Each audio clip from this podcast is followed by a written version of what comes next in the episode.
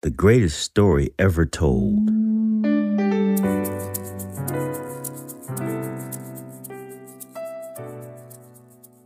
The everlasting gospel of Jesus Christ is the greatest story ever told.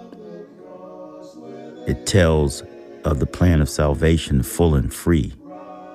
It tells that He is the creator of all things. It tells of His life.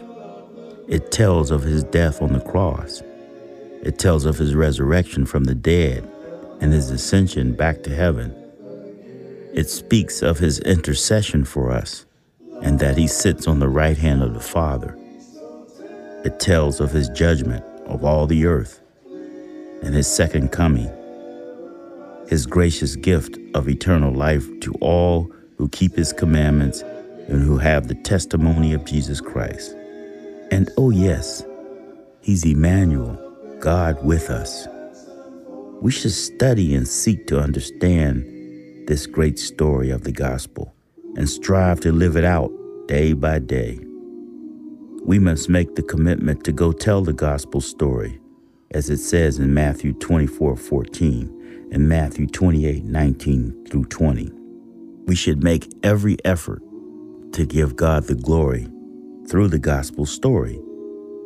Jeremiah 9 24 says, Let him that glorifieth glory in this, that he understandeth and knows the Lord, that he is the Lord that exercises loving kindness, judgment, and righteousness in all the earth. Revelation 14:6 says, For I saw another angel flying in the midst of heaven, having the everlasting gospel to preach to them that dwell on the earth, to every nation and kindred and tongue and people.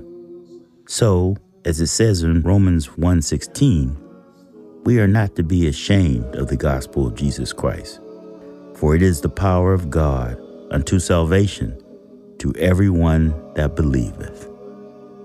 Yes, the story of Jesus is the greatest story ever told. For information on this and other topics, please contact us at llhinc at gmail.com. That's llhinc at gmail.com. This is Fred Murphy from Lifelong Health in Atlanta, Georgia, saying bye for now and be blessed. My God loves all of the children.